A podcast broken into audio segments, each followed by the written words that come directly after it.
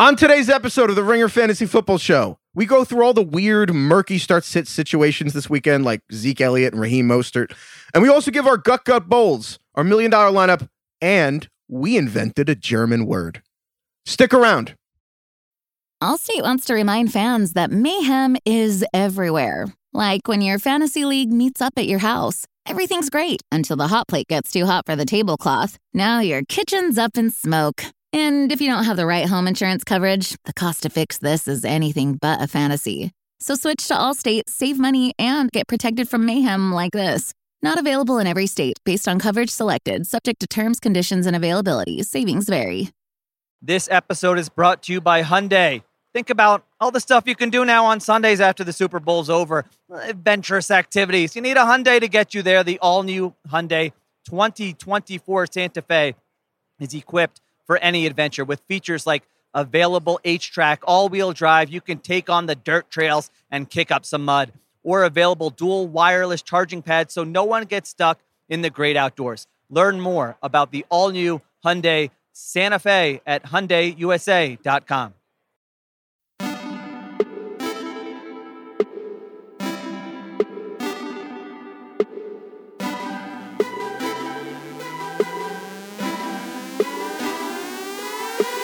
Welcome to the Ringer Fantasy Football Show. My name is Danny Heifetz, and I'm joined by Craig Horlbeck and Danny Kelly.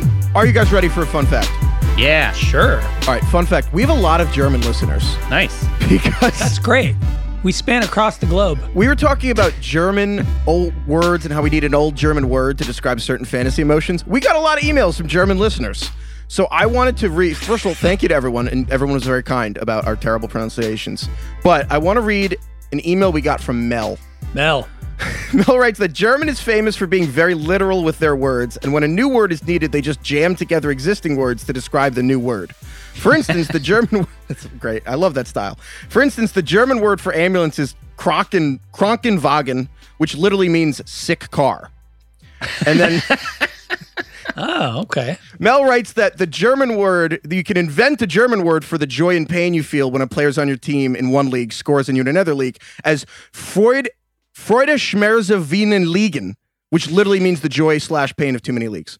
Wow. Okay, great. You actually did that pretty well. I'm impressed. I don't know if you pronounced it correctly, but it sounded like you did to me. There you go. That's well, that's all we're going for. Thank you to all of our German listeners. That yeah, is lovely. Thank you to Mel. And thank and sorry to everyone feeling the Freude Schmerze Wienen Ligen. I didn't do it as well the second and, time. And it's very okay. applicable, applicable this week because we've got so many difficult sit-start decisions. I, I just feel Enough like with weeks. The combination of injuries... COVID, uh, guys going onto the COVID list. This is like, it feels like one of the most confusing weeks of the entire season, which is great because it's in the playoffs. Yeah, well, it's like the German thing. Semifinals of, of fantasy playoffs. I feel like there's a lot of chaos. Like the German words, there's a lot of pieces. You're not sure how they fit together at first. Ooh. Yeah. So let's just go through because as D K and Craig just said, it's just like, this is one of the hardest weekends of the year. I feel like in terms of, st- there's just so much uncertainty about certain players that are, are mm-hmm. on the fence about playing and what to do. So we're just going to roll through a lot of weird situations and just what we make of them. So number one, if you take away one thing from this podcast, there are two games on Saturday. So you have to set your lineups on Friday night, especially if you live on the West so Coast. Like, confusing. Do not yeah. go about your Saturday afternoon and forget there are football games. Yeah, don't start drinking with your friends. No hot toddies at five o'clock. And you're what's just a like, hot toddy? All, it's a, a hot toddy, the, the alcoholic drink. What? It's like a hot alcoholic drink. It's a great winter alcoholic beverage. I, I've it's never like, even heard of it. What? Oh, it's really good. It's like it's almost like a alcoholic hot spiced cider. Oh, okay, yeah. That sounds great. It's really okay, good. Well, don't get out with your, your hot toddies or whatever. We'll we'll talk about that later. But the so also I can't believe they're doing this because Bills Broncos is during the Clemson Notre Dame game, and then mm. Packers Panthers is during the Bama Florida game. So I don't know why they didn't reschedule these games. The N F L doesn't seem to have a problem rescheduling. Why do they ever do this on Saturday? I, know, I don't understand. So the answer is the only reason they're not on Saturdays the rest of the season is because literally the law. There's actually a law when the N F L and A F L merged. They actually had to write a law that was like you can basically only play on Sundays. You can't own the whole weekend. And that's how college football came to be Saturdays because they're legally not allowed to do it till college is done. But oh. they scheduled it. College football games pushed back to this weekend. So college moved into the window.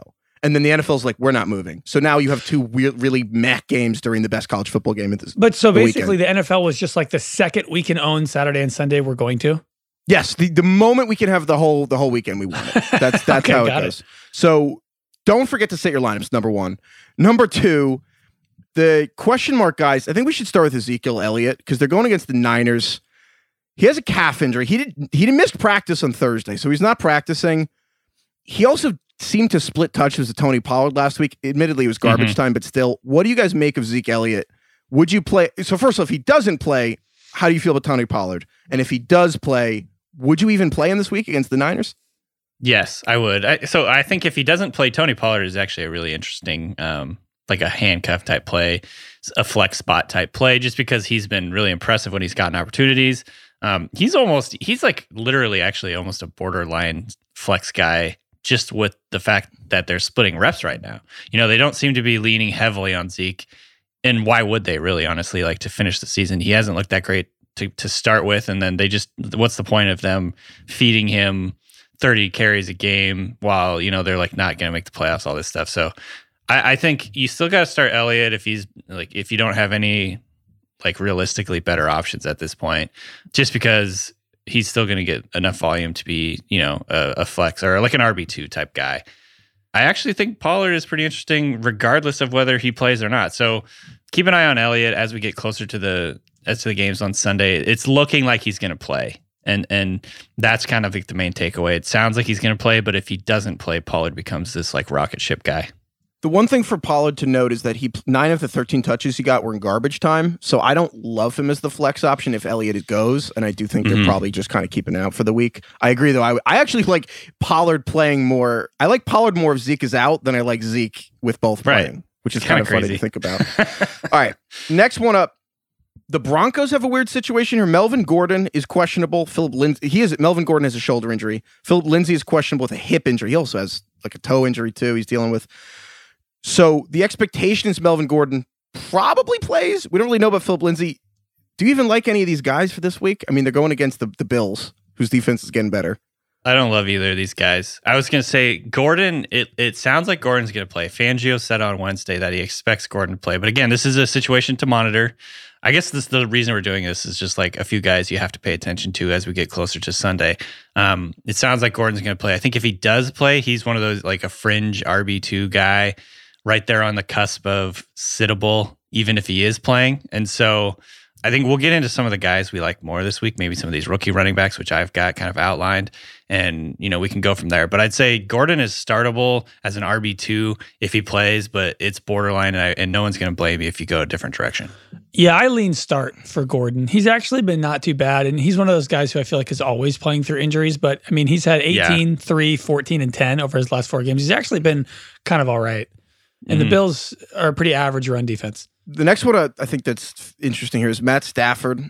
Uh, he has a ribs injury. They're going against the Titans, which on paper is a good matchup for the Lions, but realistically, if Stafford's hurt, it, this is really this is all really weird all of a sudden. They do have a good backup, one of the better ones in the league. Well, so the, well, there's two questions here. There's if Stafford plays, and if he doesn't, what happens to the rest of the skill players? But if it's a question of pain tolerance, I feel like Stafford's going to play. This dude played games with like a broken back. He's last a year. warrior. Yeah, he is. I actually saw this really great quote from uh, the Athletics' Chris Burke, who knows, you know, he knows the Lions really, really well.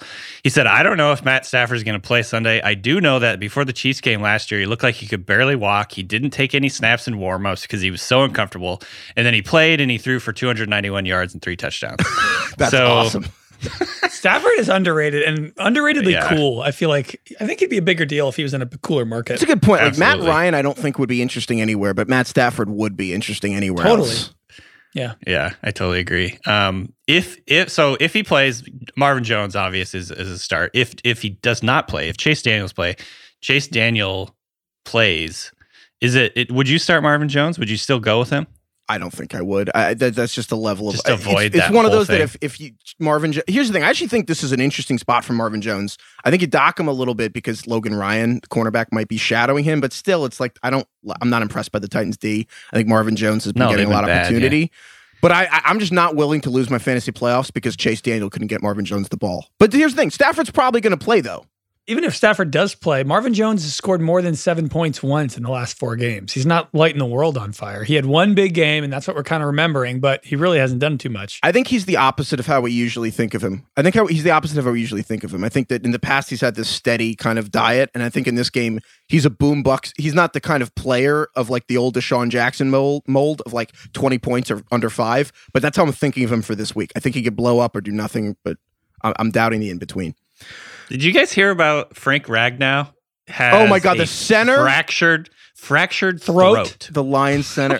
What Dude. Is that? I, I so I, mean, I, I don't mean to laugh because it. That sounds terrible. No, we should yeah. do a segment every time we learn of a brand new football injury. We should just talk about it. Fractured yeah. throat, throat, fractured throat. Go- Googling injuries. So I, I don't know about you guys. For me, you know, like. There must be physical injuries that freak you out. For me, it's like eye injuries and then yeah. spine. Anything spine, anything throat is just like freaks me out. So I looked into this and apparently it's fair. Part of what's going on here is they called it a contusion, but really he has like a bruised vocal cord. So they were like, he doesn't have problem eating or breathing, which, you know, right. those would be huge That's problems. Good. But he can't really talk because he has bruised vocal. I don't even want to think about what that means. That's tough as a center because I feel like they have yeah. to communicate a ton. He's the one. He's the one supposed to be yelling out coverage. So here's the thing. I hate to be the person who's like, what's the football aspect? You probably shouldn't be playing football if you have a fractured throat. That Let's just make that clear. But if he is going to yeah. play and Chase Daniels is in there, it is actually a logistical challenge to have a backup quarterback and a center who can't talk. Listen, yeah. bruised vocal cord sounds way less serious than fractured throat. Yeah, that's, I don't know what to make, I, I, I'm not a doctor. I, I don't know. Did I, you guys ever in high school, uh, you know, like, remember five-starring where you hit somebody in the back with your hand and it oh, makes, like. Uh, yeah, yeah. There, so there was another one, you know, it's like pantsing people. There's all those like stupid things that high school. We had, we had table topping. Table topping. We would run over and hit people really, really hard on the shoulders. Like, it doesn't do any damage, but every time people are, you, you just run up behind them and just go, bam! And it was like this thing that we did in our whole class, and everyone was like, oh! Like, and then everyone would clap. We had this awful one called, I don't know why it was called, I think it was called papaya. I think you just, I think you just yelled papaya, and then you would, like, karate chop somebody's throat. Oh, and my like, God! Okay, that that's, seems that seems that's meaner. Aggressive. Not that's like super duper hard, but like just enough to where it kind of choked you up and your Adam's apple kind of hurt. It was the worst thing ever. So I feel no fractured for this, throats. I feel for this center. Uh, it sounds like the worst thing of all time. So that sounds like you guys took it up a notch from like the shoulder hitting and the yeah, that's like back different. Slapping. Dude, I don't know. Five starring sucked. Getting five starred is like an awful feeling. I would rather be five starred than throat punched. Oh my God. Okay, let's move on. Frank Ragnow, you were thinking of you. Other mm-hmm. weird decisions. This one actually is the easiest one, ironically, is Christian McCaffrey is almost definitely not going to play. You should play Mike Davis if you yeah, have him. Mike he's Davis doubtful, has been great. Officially. Mike Davis has been fantastic.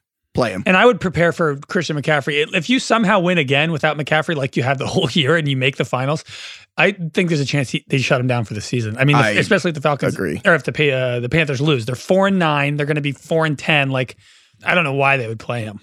It doesn't make any sense. Victory. No. So prepare for that. There's another player. Julio Jones is another guy. He might not play this week. The Falcons are terrible. They might shut him down as well. I wanted to ask you guys about this.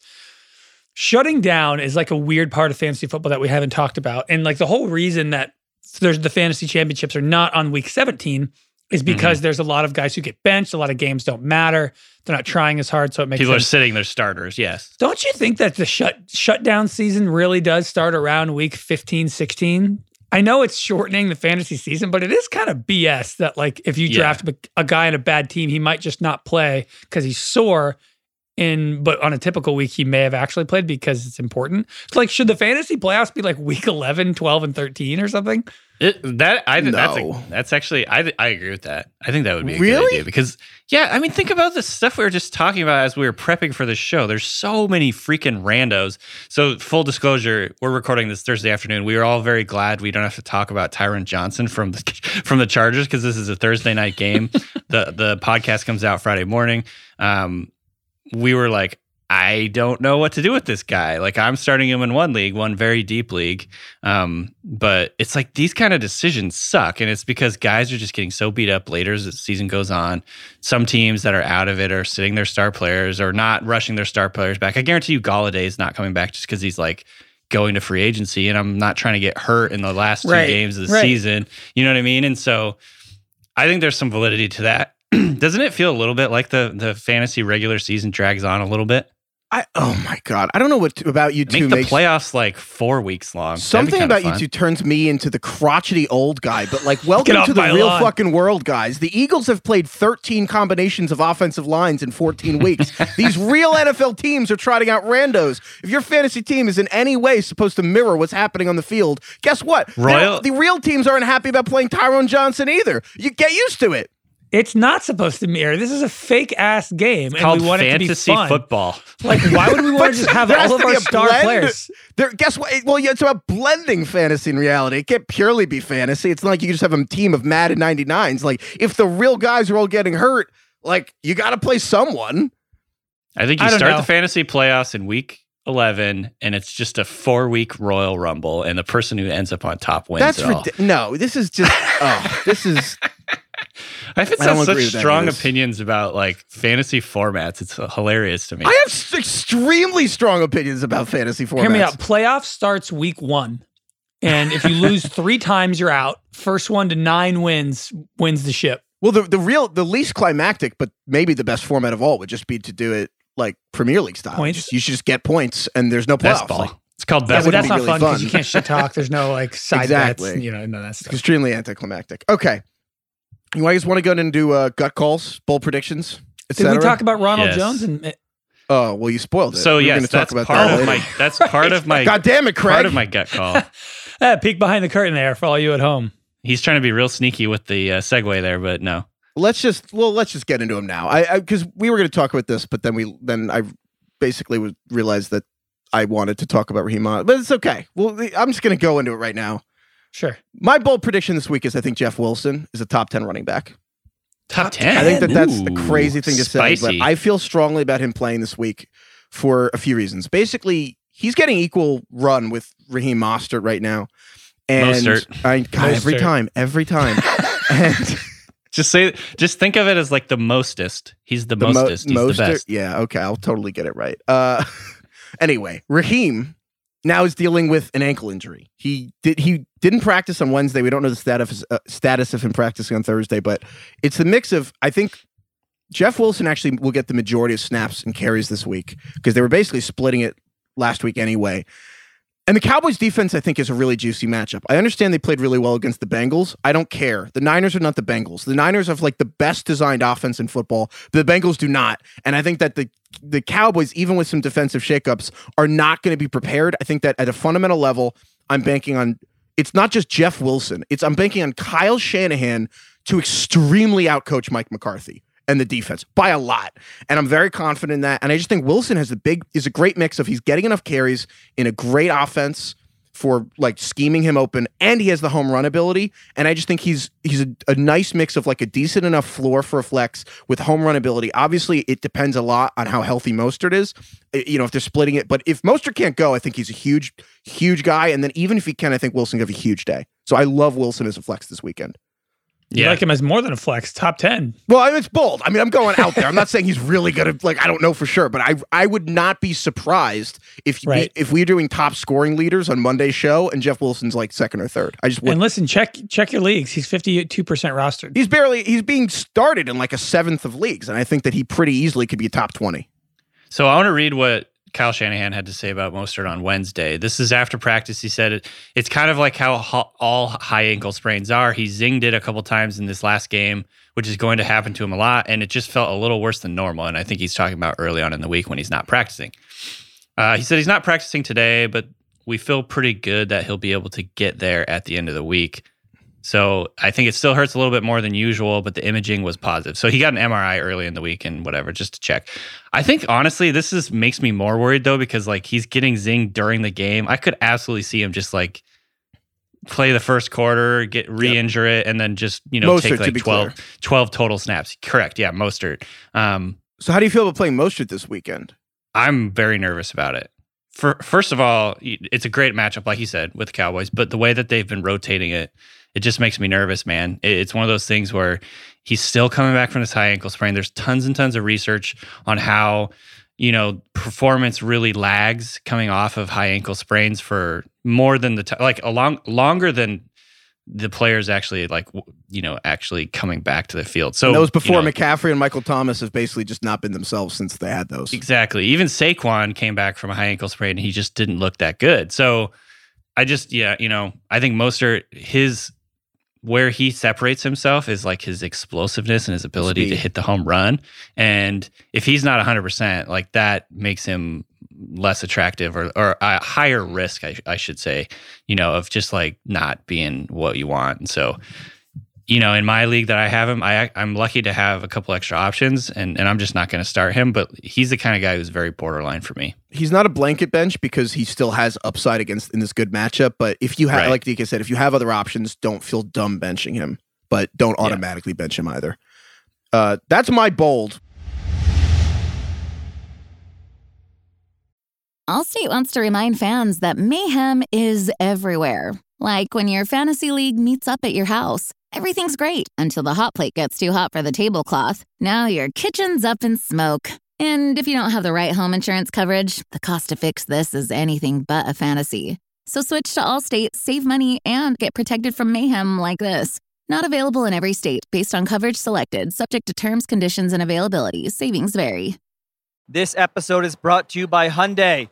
Think about all the stuff you can do now on Sundays after the Super Bowl's over. Adventurous activities. You need a Hyundai to get you there. The all-new Hyundai twenty twenty-four Santa Fe is equipped for any adventure with features like available H-Track, all-wheel drive. You can take on the dirt trails and kick up some mud.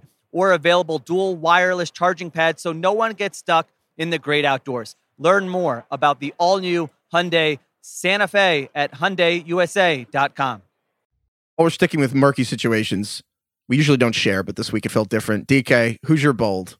This is a similar line. This and this guy, to me, is not necessarily, I'm not like confidently starting him in leagues, but this is a kind of player that you can plug in as an R B two slash flex if you're having major problems with like your lineup right now and the waiver wire is bare.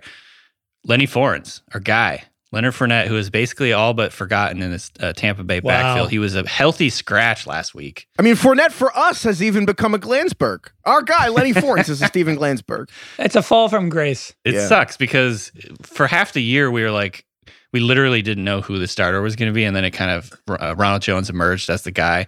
And then Leonard Fournette took the backseat completely. But with Ronald Jones, Ronald Jones, number one, had to get surgery on his finger. I think he had a broken finger, had to get a rod inserted or screws inserted or something like that. There's an unclear turnaround for that injury.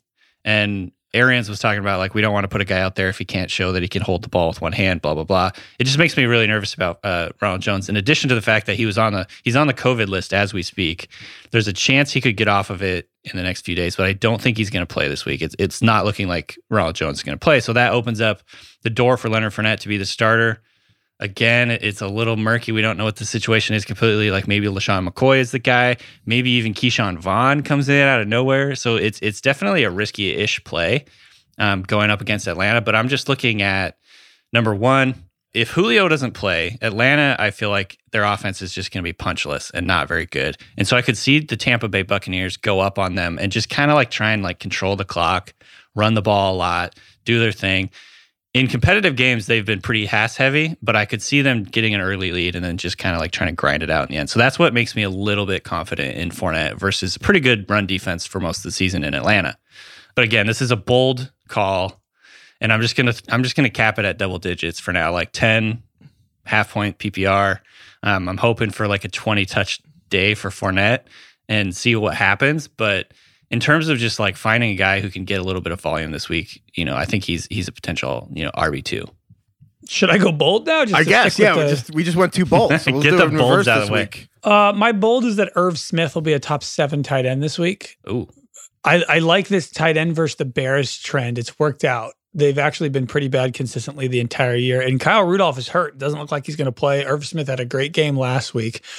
If if Chicago can do anything to slow down Justin Jefferson and Thielen, I think Irv Smith could actually be like a legitimately, you'll feel really good about Irv Smith and you'll look smart in your league. I think he's a good good start. So I'm saying top seven tight end. I like Smith. He made a couple made a great of really catch nice last grabs. Week. Yeah. yeah, I was going to say, he's like a, he's athletic. He's underrated in his ability. He, he didn't like test really well coming out, but he's very athletic and he moves Did he play well. basketball in college? No, I don't think so. Oh, we so. played tight end oh, in college? I'm out. I'm out. I don't even, I don't know. If you played tight end in college, like, I don't even want to hear about you, honestly. Who are you? Yeah. If any tight end plays tight end in college, I'm out. I, yeah, no. If, I mean, if you're not athletic enough to play basketball as a, in, as a college athlete, I don't know what you're doing, to be honest.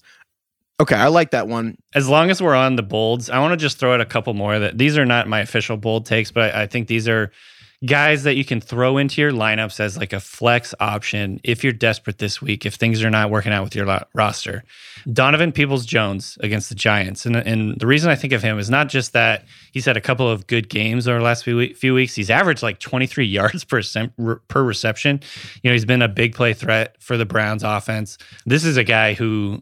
He was a six-round pick out of Michigan, but he his testing numbers, his athleticism numbers are absolutely bonkers good. Like, he had like a forty-four inch vert, super fast, like one of the best athletes in this draft coming out.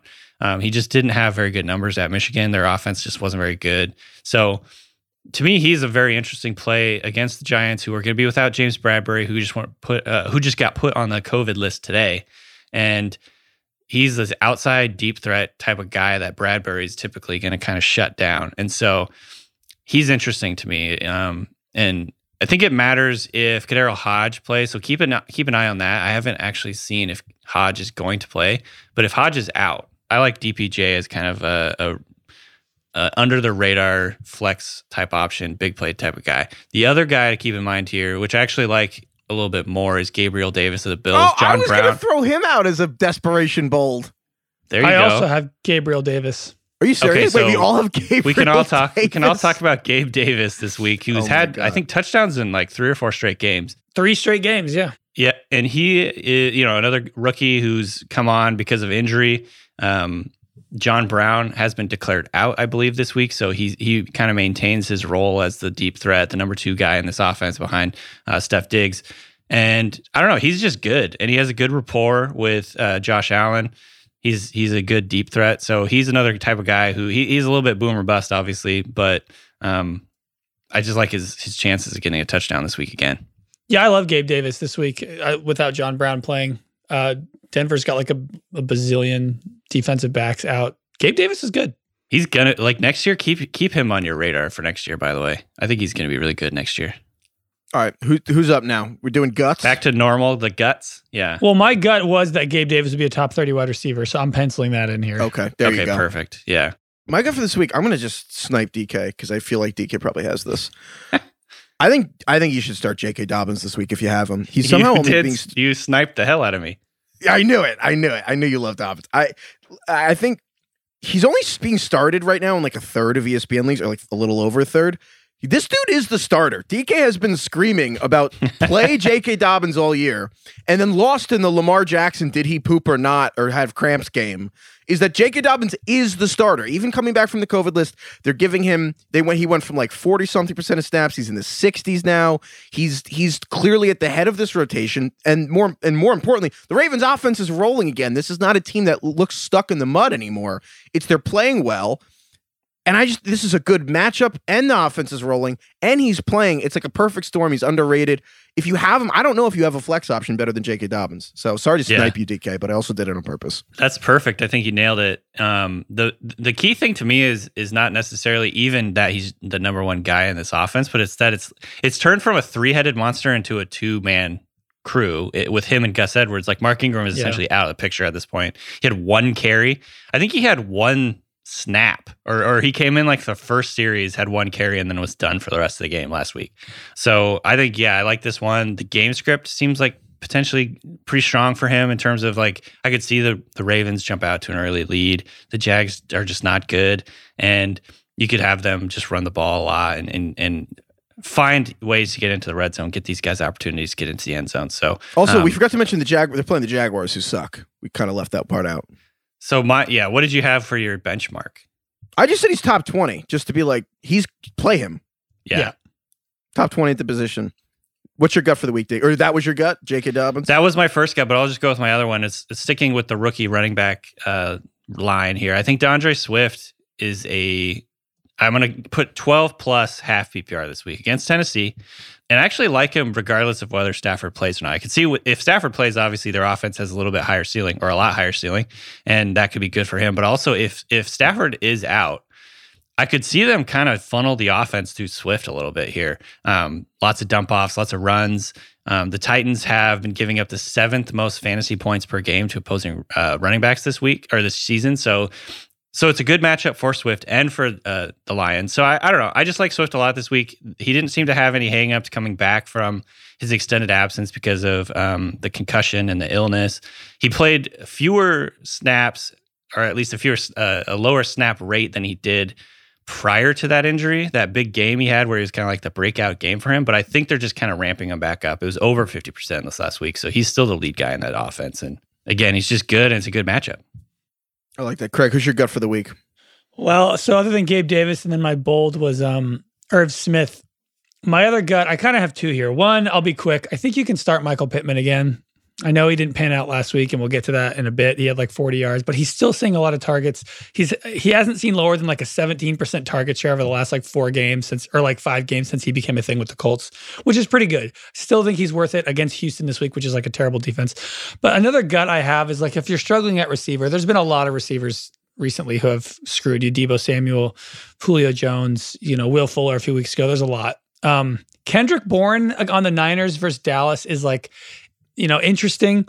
He's had seven and a half targets a game without Deebo in like the last five weeks, which is not bad. He's gone over eighty yards one time. I mean, he's not going to light the world on fire, but the Niners are throwing it a lot recently. Nick Mullins is averaging like forty-two passes a game over the last three games.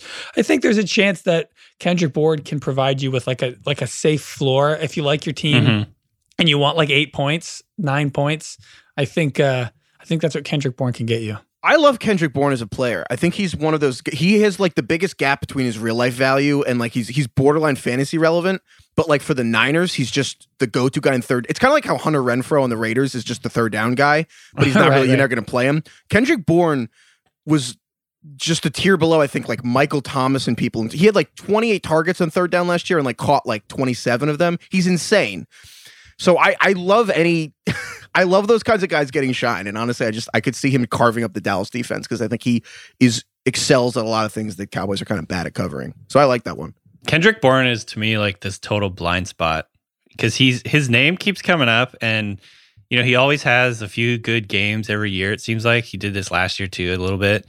Um, but I still absolutely refuse to like even look into who he is. He straddles the line yeah. between good football players and completely fantasy irrelevant. He is the yeah. he is the bridge between the groups. I'm going to be timid. I'm going to say just over eight fantasy points, which I consider a startable flex if you're if you're you know nervous. If you're better stretching. Than a goose egg, put it that way. It's desperate times call for desperate players, like learning who Kendrick Bourne is. Okay, million dollar lineup time. Let's do it. No, wait, we got to go over last week. Oh, yeah, right, last week. We might as well skip it. Unfortunately. I, think, I feel like Heifetz purposely or maybe subconsciously tries to skip this every it's single week. It's a Freudian slip each week. It's a uh, massive part of the doc, like we somebody did the work. Well, I'll just I don't go blame first, you. Then. We've had, we've had a few, we've had a rough patch on these yeah, gut, gut folds. My, so I, I said Myles Gaskin would be a top twenty running back. Uh, he didn't even fucking play because he was on the well, COVID list on Saturday, so woof. And then Matt Stafford said he'd have a good game. Top twelve quarterback, not even close. He got hurt with the, the ribs injury, so he didn't come close. I also thought Tyler Lockett would have his game against the Jets. Top ten receiver, not even close. He couldn't even do anything against the Jets. Vaughn into the windup in his first offering. Just a bit outside. He tried the corner and missed. He decided to retire. Sad. Yeah, tough. Tyler Lockett not even playing football anymore. Unbelievable. Not kidding, uh, I'll go next. I had J D McKissick twelve points in half P P R. Uh, he missed it by a little bit. He had nine point six. Still a decent game. eleven carries, sixty-eight yards. Technically incorrect, though. Jamison Crowder, I had over his half, half P P R point projection of nine point five. I was wrong. I will say there was some extenuating circumstances. Shortly after we recorded the podcast, he suffered a calf injury in practice. Just from listening to the podcast? I think yeah. so. He was just, you know, he didn't want me to get it, it right. It got him like so a, hyped. He was sprinting. He was Josh Jacobsing it. He just didn't want me to have my glory, I guess, or whatever. Just fighting with these fantasy football analysts. But um, he ended up playing, and he played a pretty good amount, but you could tell he was definitely hampered by the injury. Um, I didn't even write down what he got because it was sad to to think about. Um, but I was thinking, I think it was like, he only had a couple catches. And then my bold take was that Curtis Samuel would have twenty plus points. came up short. He had twelve point five. He had a really good second half. He was actually, I think he had a goose egg going into the half, and I was like, oh, God, this is going to be terrible. Um, came on strong in the second half, had seven catches, sixty-eight yards, two catches for twenty, or two rushes for twenty-two yards. Um, so if you want to spin that, though, D K, be like, Curtis Samuel is averaging twelve and a half points in the second half of the and last a half. There you go. Uh, he came up with a hamstring injury today on Thursday afternoon, so keep that in mind going into this next week, by the way. All right. So mine, equally as bad. Michael Pittman, twelve and a half P R points, did not do that. He had five and a half. T Y. Hilton is is back, I guess. Uh, I said Alan Lazard would have double-digit points. He did not. He had three. What's the tight end's name? Rob Tonyan? Bobby Tonyan? He's just sniping. Tonyan. Tonyan no, it right. rhymes with the onion. He didn't tell anyone until like week six. Right, yeah. Tonyan's been good. Uh, Tonyan rings. Alan Lazard's, it looks like it's going to be M V S, who is a guy who was interesting this week against Carolina. Carolina lets up a ton of deep passes, like the second most in the league. Mm-hmm. So M V S is a good dart throw, even though I would never trust him. And then my bold was Mike Williams, fifteen and a half points. Wrong, but he left on the third snap of the game with a back injury, so we have no idea. Oh my God. I stand some by of the these, yeah, some of these, some of these are had extenuating circumstances. The COVID list one, especially, is like, wow. M V S has a big game, but we were all watching Clemson, Notre Dame. Does it even, does it even happen? Does it even go in the book? I don't know. Oh, man. Okay. This is the week where we do a lot better, though. I feel it. It's all right. We're going right. to win a million dollars this week. That's true. Every Friday, we're making a FanDuel D F S lineup, playing for a million dollars because, I mean, we got to be like seven hundred thousand entries here. So, you know, we got to be a little creative. Trying to make a million dollars a week. The year I turned twenty-six as the head of my own brokerage firm, I made forty-nine million dollars, which really pissed me off because it was three shy of a million a week. Did we win a million in the first week of the fantasy playoffs last week? No. Ah, damn no, it. We did not. Damn, another week. I really thought we were going to get at least one or two million. I mean, we did win year. once this year, technically. So, like, I think that one out of seventeen is not that bad. Okay. This week's lineup, quarterback. We're going Ryan Tannehill. I feel like Tannehill was the theme of the week for us. We just, just the time to give him the respect he deserves going against the Lions. Underrated. Lions suck. Same thing. Derrick Henry against the Lions. Same reasons. Lions are terrible. Derrick Henry's good. I feel like this is one of the most imbalanced offense-defense matchups of the week. Other running back, Jeff Wilson, for everything I said. I just love Jeff Wilson this week. I feel like he's the perfect. He's just, he's cheap and he's available and mm-hmm. could have a huge game. Trying to beat seven hundred thousand people here. Receivers, we're going Justin Jefferson, Brandon Ayuk, rookie combo. I think they could have both have big weeks. And then Allen Robinson at receiver two. They're going against the, the Vikings. So a lot of Bears-Vikings here. And then Irv Smith at tight end, taking Craig's word for it. And if it doesn't work out, he's Irv. Fired. I love the name Irv, by the way. Irv. Flex. We're going Tony Pollard. Screw it. We're kind of swinging for the fences here. We don't know what happens to Zeke, but I feel like this is the real, like, you need to hit a nine-player parlay. I feel like this is the one where you sure. actually separate. Fuck it. Why not? Yeah. And then at defense, ideally, you could get Rams versus the Jets, but we can't do it. So we're doing Patriots against the Dolphins here because Bill Belichick is, without checking the record, basically like nine hundred three against rookie quarterbacks. And as much as we love Tua, I just the, the thought of the receive the Dolphins receivers who are all hurt, poor Lynn Bowden trying to go against Stephon Gilmore, and if Parker even plays, and then the offensive line is overmatched, Tua is overmatched. Every aspect of the right. Dolphins' offense is kind of disturbing. Look what the Pats just did to the Chargers and Herbert. I mean, exactly. Granted, Anthony Lynn's not as good of a coach as Flores, but, you know, it's a good bet. I think I, I think that the Pats D is going to be quite the challenge for the Miami offense. So that's our that's our million-dollar lineup for the week. I'm excited about it. I'm sad that we didn't get Gabe Davis in there. Gabe Dave. Gabe Dave. Gabe Davis playing on Saturday. Gabe Dave. We love Gabe Dave. We were talking about Gabe Davis off the off the air, and Craig's just... This his new nickname is Gabe Dave, which reminded Gabe me Dave. Of uh, Winston Bishop from New Girl names his newborn baby Dan Bill, which is the fucking funniest thing in the world. Dan Bill. We're calling him Dan Bill. I don't I don't get it, to be honest. What does it have to do with Gabe Dave? If they're both like first names Two jammed very together. One syllable. Oh, like a German like an old names. German word just shoved together. Take the first and wow. Time. What wow. a through line. Unbelievable. See that that's how the magic happens right there. Fantasy court time. All rise. It's from Patrick from Kentucky. Pat. Pat. Big Pat. Pat Ken. Pat Tucky. Okay. In a league where I made the championship, in large part thanks to you guys, we don't have a punishment or anything for next year. And a guy who's in sixth place or something went and picked up Jeff Wilson. Wow. on waivers this morning when I put in for him. I guess my question here is, what's the ruling? I talked to the commissioner, who is my opponent in the championship, and the commissioner's like, we'll oh. add the rule for next year. Classic. Oh. The guy who picked Jeff Wilson up has nothing to play for, not even a draft spot, because next year hasn't been discussed. So is the person, are you allowed to make pickups with no skin in the game during the championship weekend, taking players away from those guys? I think it's no, right? I know no, you can, don't but do no. It. They should lock waivers if you're not playing.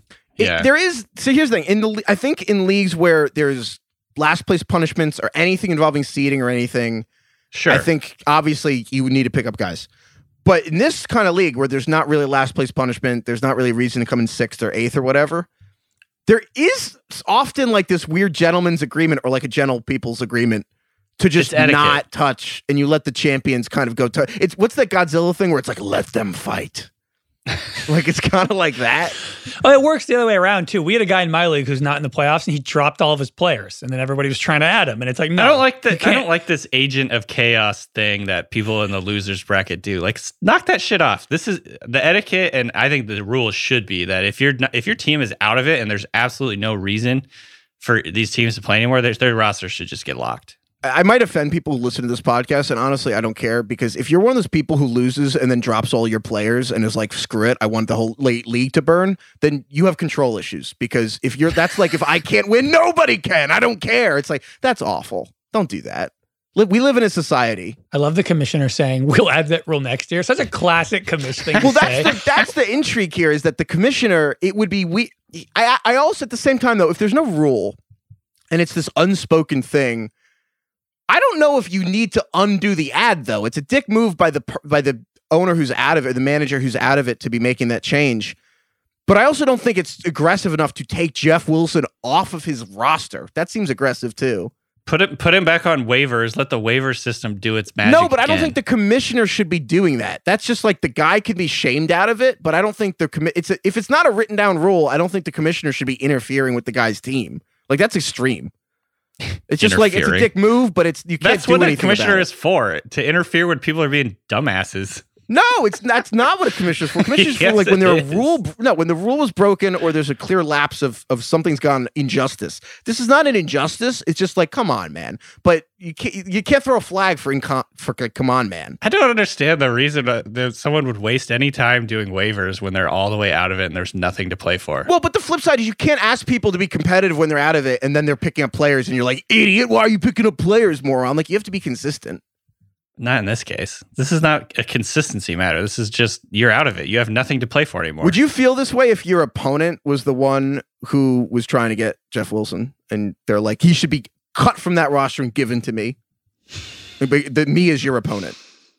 No, you shouldn't be given to anybody. You just put it back on waivers and like let the people that are still playing for something do the waiver system. Let that let that system work. Yeah, like I guess you, you have to like have another round of waivers then. Yeah, no, I, I think it's just like it's it's a it's an unspoken rule, but like if you break the unspoken rule, like okay, well now we just got to talk about it. Spokes talk about the rule.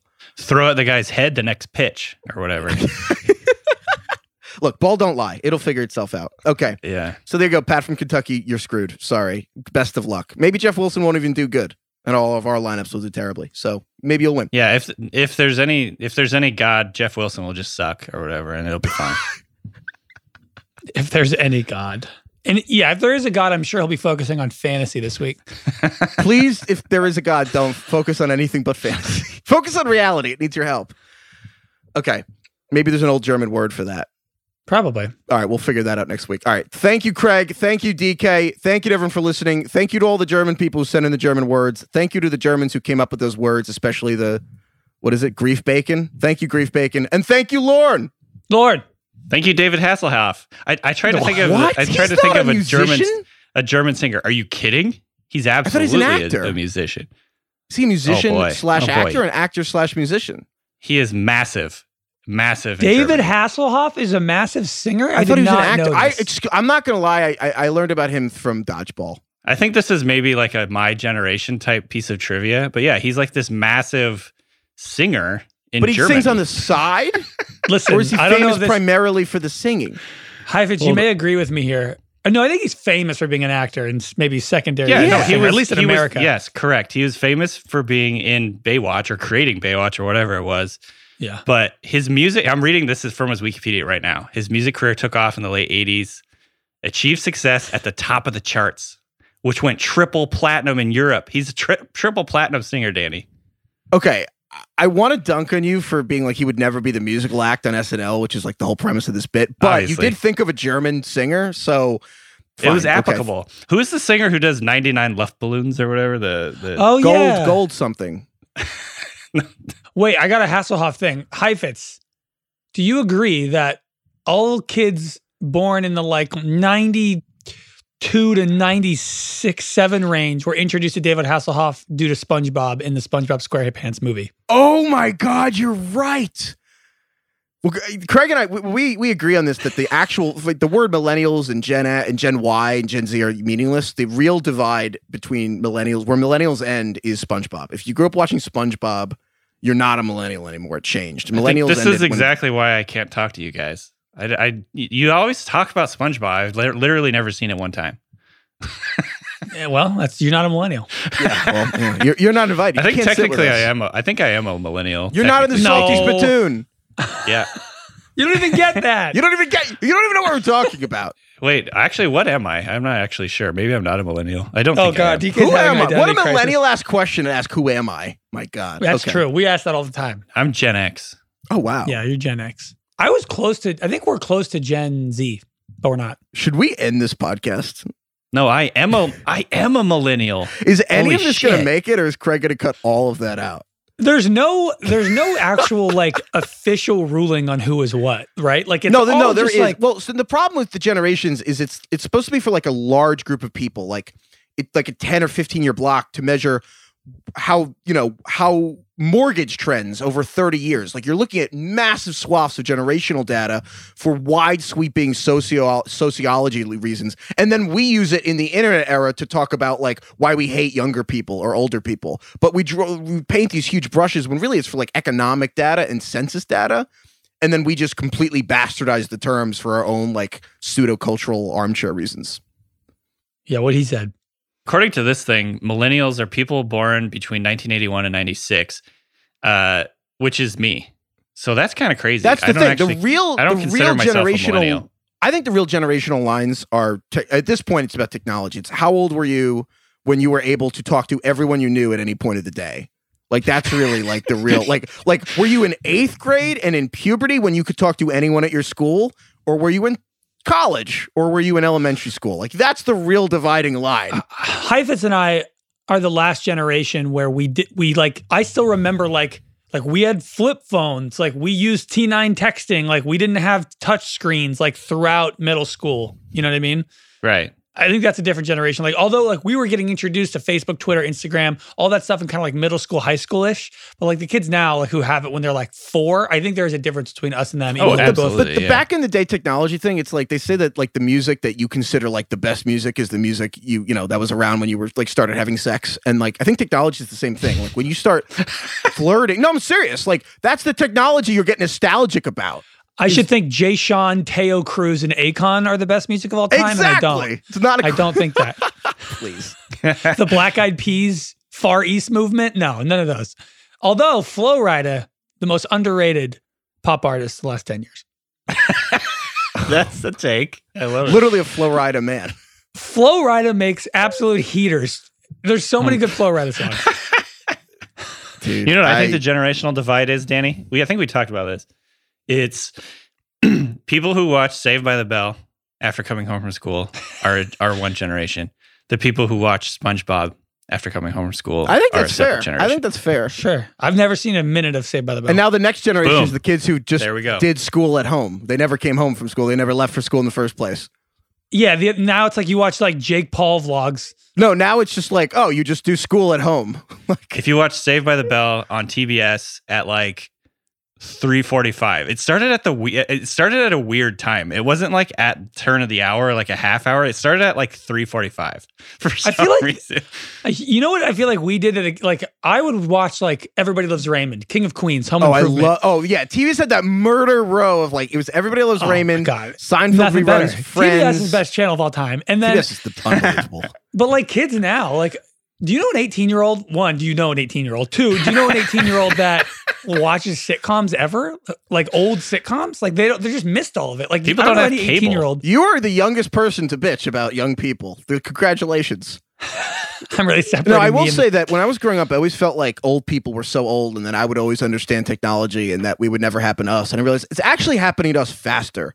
I am more mm. out of touch True. With people just like five or seven years younger than me than I feel like other, like it's ha- like I am just so far removed. I, I like, like even people four or five years younger than us, they don't, they've never even opened a Facebook account. And I'm like, holy shit, we're already old. Well, also not even that, like, you know how like when your parents try to work some new technology and they get kind of frustrated, they get mad at it if they can't figure yes, it out. We're like, no, it's easy. Well. If you told me to like make a TikTok video and like make it relatively elaborate, oh, the same I thing. Would, I have no idea how to do that. It would probably frustrate me and I'd get angry. One of the most humbling moments in all seriousness of my life was when someone handed me their Android phone and was like, can you just send a text for me? And I couldn't do it. And I was like, oh my God, I don't know how to send a text on a different awesome. Phone. I'm just like a mental slave to Apple. I have no idea how to use this thing. Th- that's like one of the most used devices in the freaking world. It's just an Android. F- I couldn't figure it out. And I was like, wow. This is the longest B S we've ever had at the end of a show. And I'm going to keep. Is any of this going to stay? I, Pro- I think I'm going to keep all Put of it. it in. We're still at a decent time. Okay, whatever. Let's get out of here. If anyone oh. made it to the end of this episode, genuinely, like from the bottom of my heart, thank you. Because you are just a great person. I have a story. This is I changed my changing the subject slightly, but you Keep talking about going. How people are are young people not using Facebook now? Is that a thing? Correct. Oh my God. I no. I myself, D K, if you consider me a young person, I do not touch Facebook. Good. Um, they, they all went to Instagram, which is why Facebook. Well, it's not why Facebook bought Instagram, but one of the reasons they bought Instagram is that. And actually, a big thing was when they put Instagram by Facebook on the loading screen for Instagram, and all the kids were like, "Holy like." holy shit, like Facebook owns Instagram. I never really understood that before because Facebook to younger kids is just like the thing your mom is on. And so that's right. what happens. You flee from the ones your mom and dad are on. And then also, and then all the Russia stuff came out around twenty sixteen, the combo that like, it's just not cool mm-hmm. anymore. I think the boiled down answer is it's not cool anymore. This is going to age me probably, surely. But I remember when I was in college, my buddy who was going to Stanford at the time was emailing me. People used to communicate through email. You know, with your friends. He was emailing me, telling me about this new thing called the Facebook. And it was yeah. like this awesome thing at Stanford. And and no one had it. We didn't have it at that point. And then like a, a year later, I think like our school got it. And it was very much just, you had to have a college email to get into Facebook. That might be another cultural divide. Do you remember when it was the Facebook? Yeah. And then Justin Timberlake said, drop the the. Oh, dude, big. That is, I saw that. Justin Timberlake changed the world. Um mm-hmm. Anyway, Facebook is weird now. I don't, I'm off it. Great take. Timely. Facebook's weird now. Danny Kelly in twenty twenty. I think Instagram's leaving too. Really young people, high schoolers, I don't think they use high, uh, Instagram as much as maybe well, people like Snapchat. It, watch yeah. The Social Dilemma. How many times do I have to say it on this podcast? All these things are poison for you. Like family, cousins of mine, like who are in like the eighteen-year-old range, all they do is communicate on Snapchat. There is a reason that That's like crazy. The Silicon Valley engineers who use this, uh, many of them don't have their kids use these devices or these platforms. Hillary Clinton said that on Dax Shepard's podcast. She was like, I was at some event with all of these like big tech bigwigs, and they said that they let none of their kids use social media. Yeah, and they're like the guys who invented Instagram and Snapchat. It's like if all the tobacco executives forty years ago were like, yeah, we don't let our children smoke. Are you kidding me? Right. That's basically yeah. what's going on here. Holy shit. Okay, that's it. Thank you to everyone who stuck around. Thank you, Lauren. Thank you, David Hasselhoff, whatever. We'll Hell see you yeah. guys on Monday. Best of luck for the playoffs.